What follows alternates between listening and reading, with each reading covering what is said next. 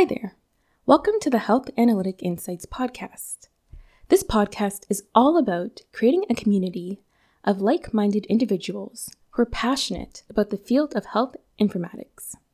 I hope to share information and advice in topics such as health analytics, digital health, biomedical engineering, and data visualization in healthcare. And in exchange, I would love to hear from you, dear listener, about your experience and interest in this field. You can drop me a line at healthanalyticinsights at gmail.com, and this email, along with any references discussed during this podcast, will be listed in the show notes below.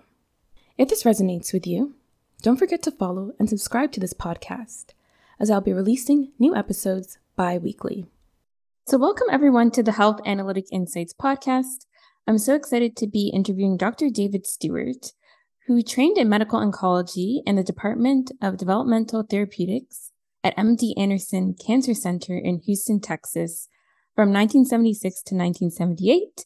He then moved to Ottawa, Ontario, Canada from 1980 to 2003, and then moved back to MD Anderson in 2003, but returned again to University of Ottawa in 2011 as professor of medicine and head of the Division of Medical Oncology.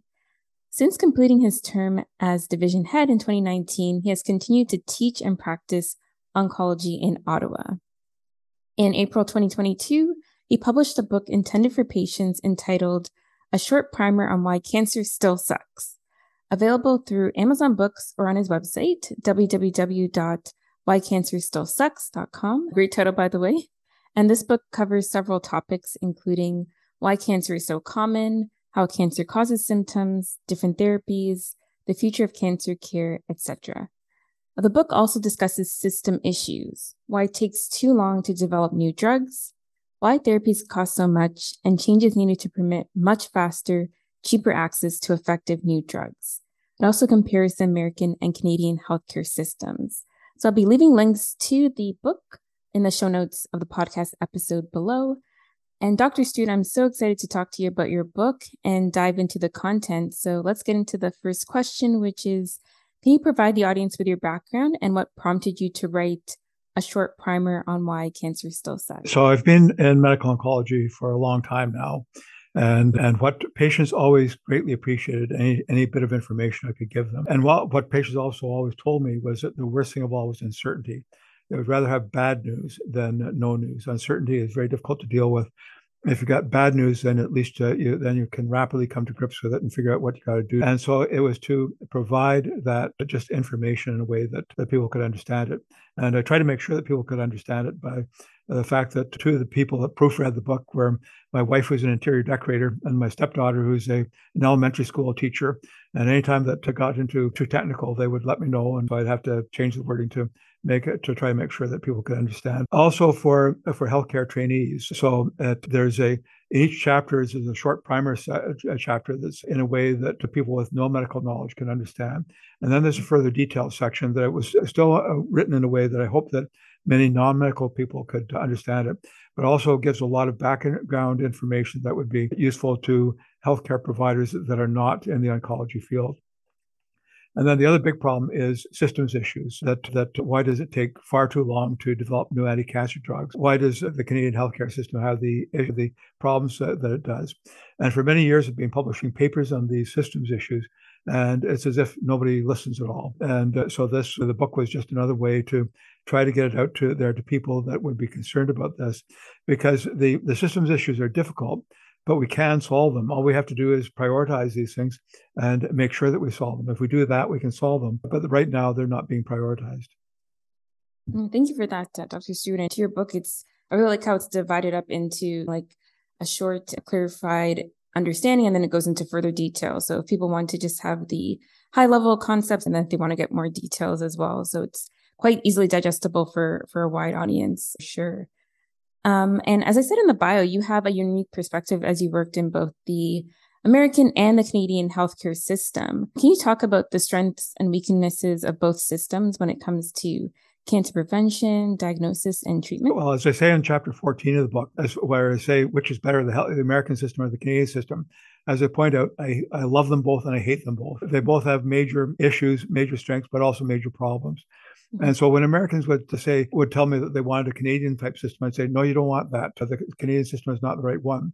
And when Canadians tell me they want an American type system, I say, no, you don't want that. That is definitely not the right system because they both have major issues. The problems with the American one is that it's by far the most expensive healthcare system in the world, but it's very inefficient in many ways. So the costs of healthcare administration are much higher. So it costs five times as much in the US system for administration as it does in the Canadian system.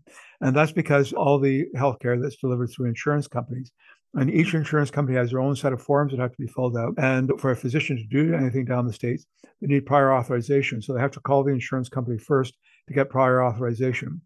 And this is very expensive. So when we moved down there in 2003, my wife was absolutely astounded at the number of people that worked in the average doctor's office there. But most of them were dealing with the insurance companies.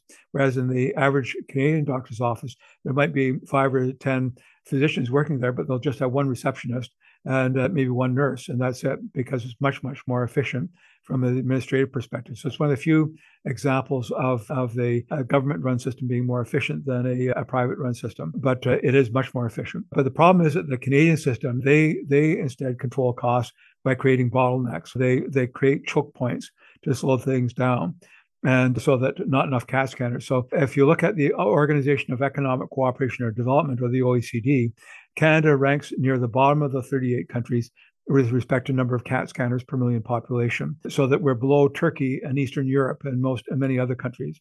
Same with MRI scanners, same with hospital beds, same with healthcare specialists. So people in Canada keep on saying how bad it is the shortage of, of primary care physicians. That's not a big problem. We've got a major problem with specialists. So with primary care physicians, uh, we're between the top third and the middle third with respect to the number of primary care physicians per, per, million population.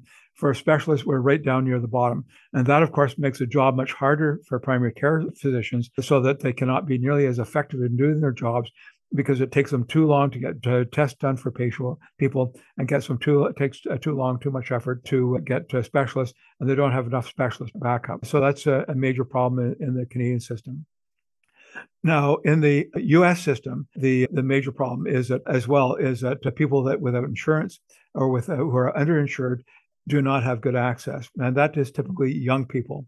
By the time you reach 65 in the United States, you get Medicare, and US Medicare is gold plated. It's very, very, very good. But for people under the age of 65, if you've got good insurance, it's good. But if you do not, then it's a major problem. And that's why the uh, average life expectancy in the United States, uh, they rank 49th in the world in average life expectancy, just ahead of Albania. Canada currently ranks 16th. We did rank 7th at one point, but we've been constantly slipping as our healthcare system deteriorates, as it will, as it has been doing, and as it looks like it's continue, going to continue to do, unless people really start paying attention. But the, the, the big problem in the United States is the number of young people who die, things that could have been prevented. And so this is a huge problem in, in the United States, is that they've got one of the highest maternal death rates in the Western world, one of the highest infant death rates in the Western world, because young people cannot get access. If they make it to age 65, then they're in much better shape. But young people don't get good access, and also poor, poor people don't. But richer people under the age of 65 will have insurance. Poorer people do not. So this is a, a huge problem. But all this is why the average life expectancy in Canada for males is 4.5 years longer than the average male in the United States. For females, three years longer than the average female in the United States is because of the problems with young people. And also, there are other things that lead to excess death rates in, uh, in the United States, including the fact that uh, they much, have a much higher homicide rate than Canada does, a much higher traffic traffic death rate, traffic accident death rate, much higher death rate from, from drug overdoses. And also, if you go to prison, uh, that takes about five years uh, off your uh, your life expectancy, and the imprisonment rate in the United States is six times higher than it is in Canada. So those are all problems. And, uh, so, if you're a young person, you're much better off with the Canadian healthcare system. If you're an older person, you're actually much better off with the American healthcare system because it takes too long to uh, to make things happen for older people in uh, so many Americans will tell you that uh, from the time that there was first a suspicion of cancer, it's just days until they have their biopsy and their scans and get started on treatment. In Canada, it takes much longer than that. It may only take weeks, but with every week that passes, that increases the probability of dying from that cancer by one or two percent, depending on the kind of cancer, if it's localized. if you've got metastatic non-small cell lung cancer, for every week that goes by that you do not get started on treatment, 4% of remaining patients die in that week, in every week that goes past. And, and so it does not take a huge amount of time in Canada, but it does take weeks longer than the United States, and that translates into worse outcomes. So that, for example, the, the five-year relative survival rate from cancers in the United States, about 67% of patients will have a, will survive five years or effectively be cured. In Canada, it's 63%. That 4% difference does not sound like very much, but that translates into about 8,000 to 9,000 excess deaths from cancer in Canada every year. So, eight or 9,000 people that Canadians who would have survived cancer if they had the same rapid access to treatment and uh, diagnosis and treatment as do in the United States. On the other hand, an American may go bankrupt from their cancer care. Canadians will not usually go bankrupt. So there are pros and cons, but but in Canada we need much much faster access than than we currently have. And to put in perspective, as I said, back in the 1980s, Canada ranked about sixth or seventh in average life expectancy. We've now dropped down to 16th. By 2040, we will have dropped down to 27th in average life expectancy because our self-care system is slipping rapidly. There's there's just far too many things that have been cut back in it, and this has been a major problem. Yeah, thanks for that really, really great overview, you know, of some of the unique challenges that both the Canadian and the American healthcare system face, age related, social determinants of health related. That was really in- interesting. And what you talked about kind of segues nicely into the next question in terms of waiting for treatment, how that can result in worse outcomes. And in the book, you talk about clinical research has increasingly become more stringent and expensive. And with all this regulatory bureaucracy, there might be a tendency to lose sight of the lives on the line. How important is the role of patient advocacy groups when it comes to advancing these research and clinical trials? So it can be incredibly important. And the reason we know it can be incredibly important is what happened with AIDS. With AIDS, patients got mad and they insisted that things move faster and it did move faster. That has not happened in cancer. So in cancer, we tend to have different groups. So the lung cancer group will fight for lung cancer patients. The prostate cancer patients will fight for prostate cancer patients. The breast cancer patients will fight for breast cancer. But this is a global issue. This is not us versus them. This is all of us together. And so, so far in cancer, it's been highly ineffective. And, and so that all the things that slow down research they're there for a very good reason. I use the analogy of a highway, and you have all sorts of, of car accidents, fatal car accidents on the highway. Lots of people die, and so so speed bumps are put in place. You put enough speed bumps in place, you bring the, the speed limit down to five miles an hour, and you massively slash the deaths from traffic accidents, but then nobody can get anywhere. And it also mm-hmm. greatly increases your cost. It takes costs you far more to go from one place to another. And that's what happens. So that on the research highway, there's a thousand speed bumps each of them there for a very good reason. But when they were put in place, there was no attention paid to the impact they would have on speed of access to, to uh, new drugs. So it, it takes an average of 12 years to take a new drug, new cancer drug from discovery to, uh, to being approved for, for patients. I don't have any problem at all with those speed bumps if it's for treatment of acne or hemorrhoids or something like that. But if it's for treatment of a lethal disease, then it's far more important. So we published a paper just for the average drug that will increase life expectancy in patients with metastatic cancers for every year of delay in getting that drug to market. That's 80,000 life years worldwide. So 80,000 life years lost. That's one person being alive one year is one life year. That's a huge number of life years lost. And because it t- takes 12 years from time of the from the, the, drugs discovered until approved, that's an average of 1 million life years lost between the drug discovery and drug approval. So this is a huge, a huge negative impact. So, uh, so that we need prioritization to make sure that, that everything moves faster. The other thing, because it, it uh, costs a lot more, that has a direct impact on the very high cost of the new anti-cancer drugs. So people, it's been pointed out that in the 1960s, it cost an average of $4 million to bring a drug from discovery to marketing. By 2013, that had risen to $2.9 billion. And it keeps on rising very, very, very rapidly. And those those costs then have to be recouped once the drug is marketed. And so that the only way to do that is to charge a lot for the drug. And, and so so this has a major impact on on healthcare costs. It's far too expensive. So the the analogy I use is, is, that it has to be like the Autobahn in Germany. Have you ever driven on the Autobahn in Germany? Yeah. So the Autobahn in Germany, it has is famous for having long stretches with no speed limits. Mm-hmm. So when my wife and I moved, went over for a vacation in Germany, rented an Audi, we'd be driving along the Autobahn going 100 miles an hour. And all these cars would be whizzing past us going 140 miles an hour. And yet we felt perfectly safe doing it because they've got smart regulation. They've got good roads, good cars, good drivers, and smart regulation. Like it's illegal to pass in the right, and you cannot be in the left lane unless you're passing. So smart mm-hmm. regulation like that is what you said. They've got one of the lowest traffic fatality rates in Europe, despite these unlimited speed limits. You need smart regulation. So that's what we need with clinical research in, in lethal diseases. We need smart regulation, and we do not have that. And all we need to do to do it is to prioritize it. And we know that because what happened in AIDS, but also what happened with COVID. Before COVID, the fastest vaccine ever developed was about four years for the mumps vaccine. Most vaccines uh, took eight or 12 years, eight to 12 years to develop. But with COVID, it was prioritized to get rapid vaccines and it was safely and easily done. So we just need to do the same for lethal diseases. We need to prioritize rapid uh, drug development. And to do this, it would have to be exactly the same as COVID and AIDS. It would have to be an inter- international thing. This is not something that one country could do alone. And the reason one country cannot do it alone is because uh, 20, 25 years ago, there was a harmonization of clinical research across countries so that if we did a clinical trial in Canada and came up with a bunch of uh, good information, that uh, information could also be used in the United States and Europe to get the drug approved there. And the same with uh, information that's um, uh, generated in Europe, we can use it here. That was through harmonization. But in the process of harmonization, they meant that everything slowed down to the same marked extent. And also the cost went way up because it was a cost of documentation. And that's the most important part of clinical research is the cost of documentation. And so th- those costs went way up. And so we have to tackle this internationally as, as well.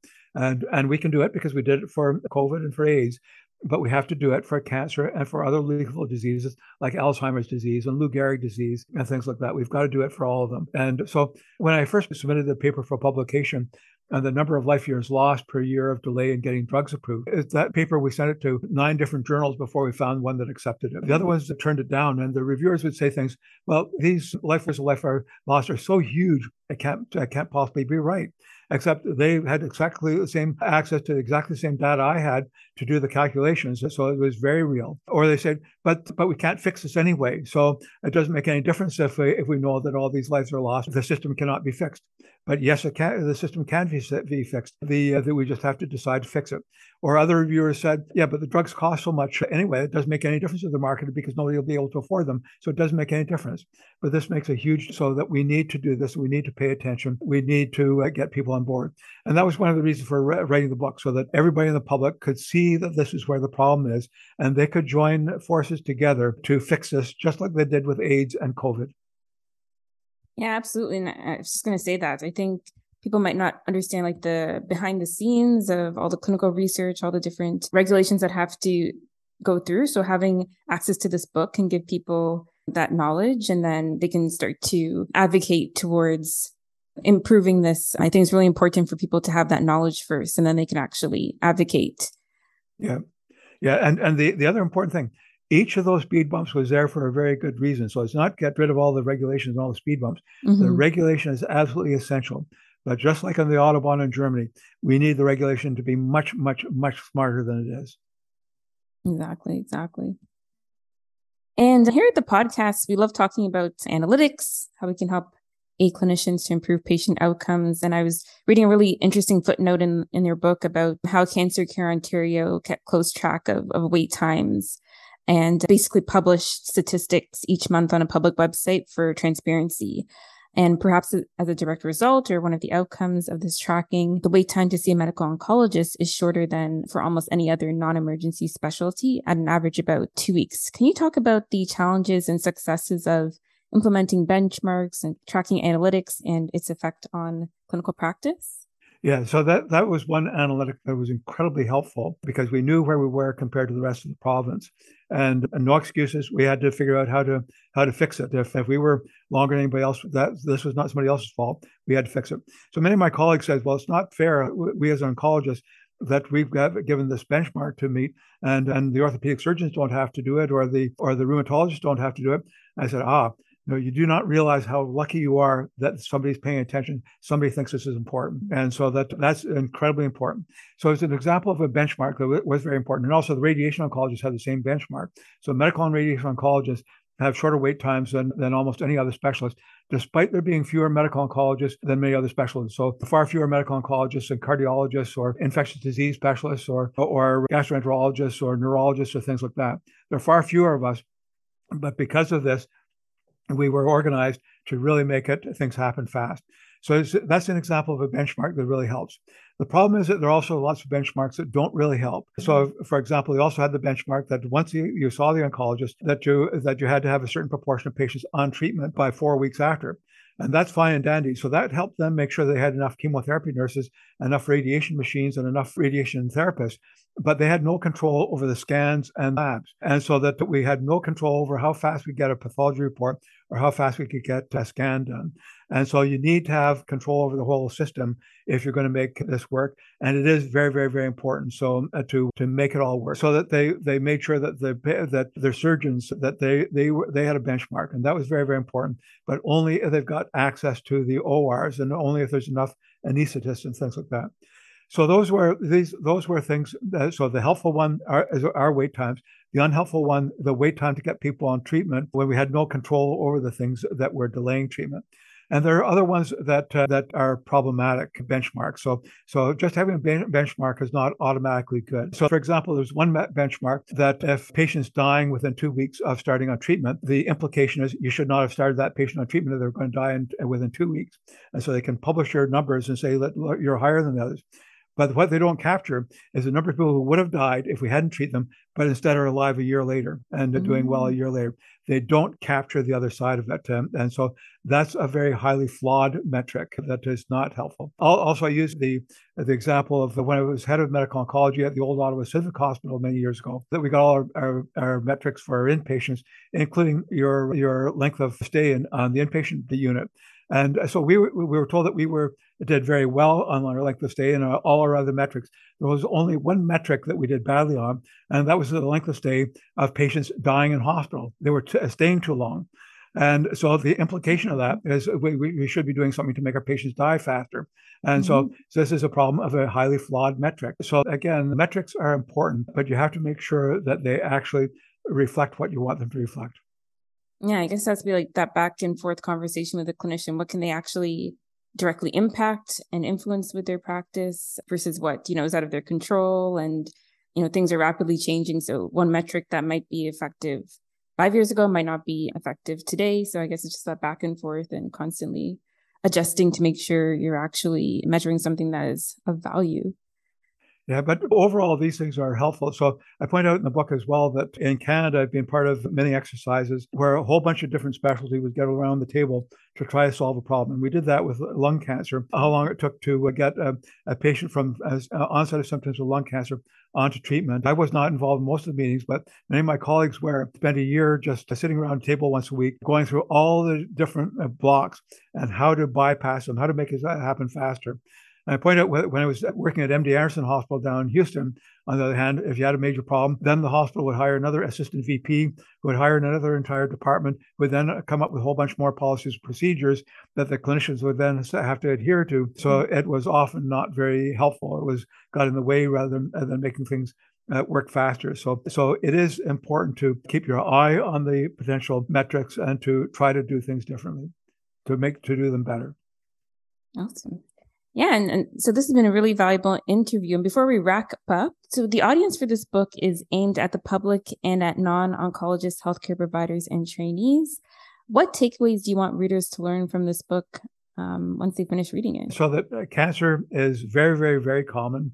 So 49% of all males and 45% of all females in Canada will develop it at some point. But the, by far the major, uh, the most important uh, risk factor is just getting one day older. Every day older you get, uh, that increases your risk.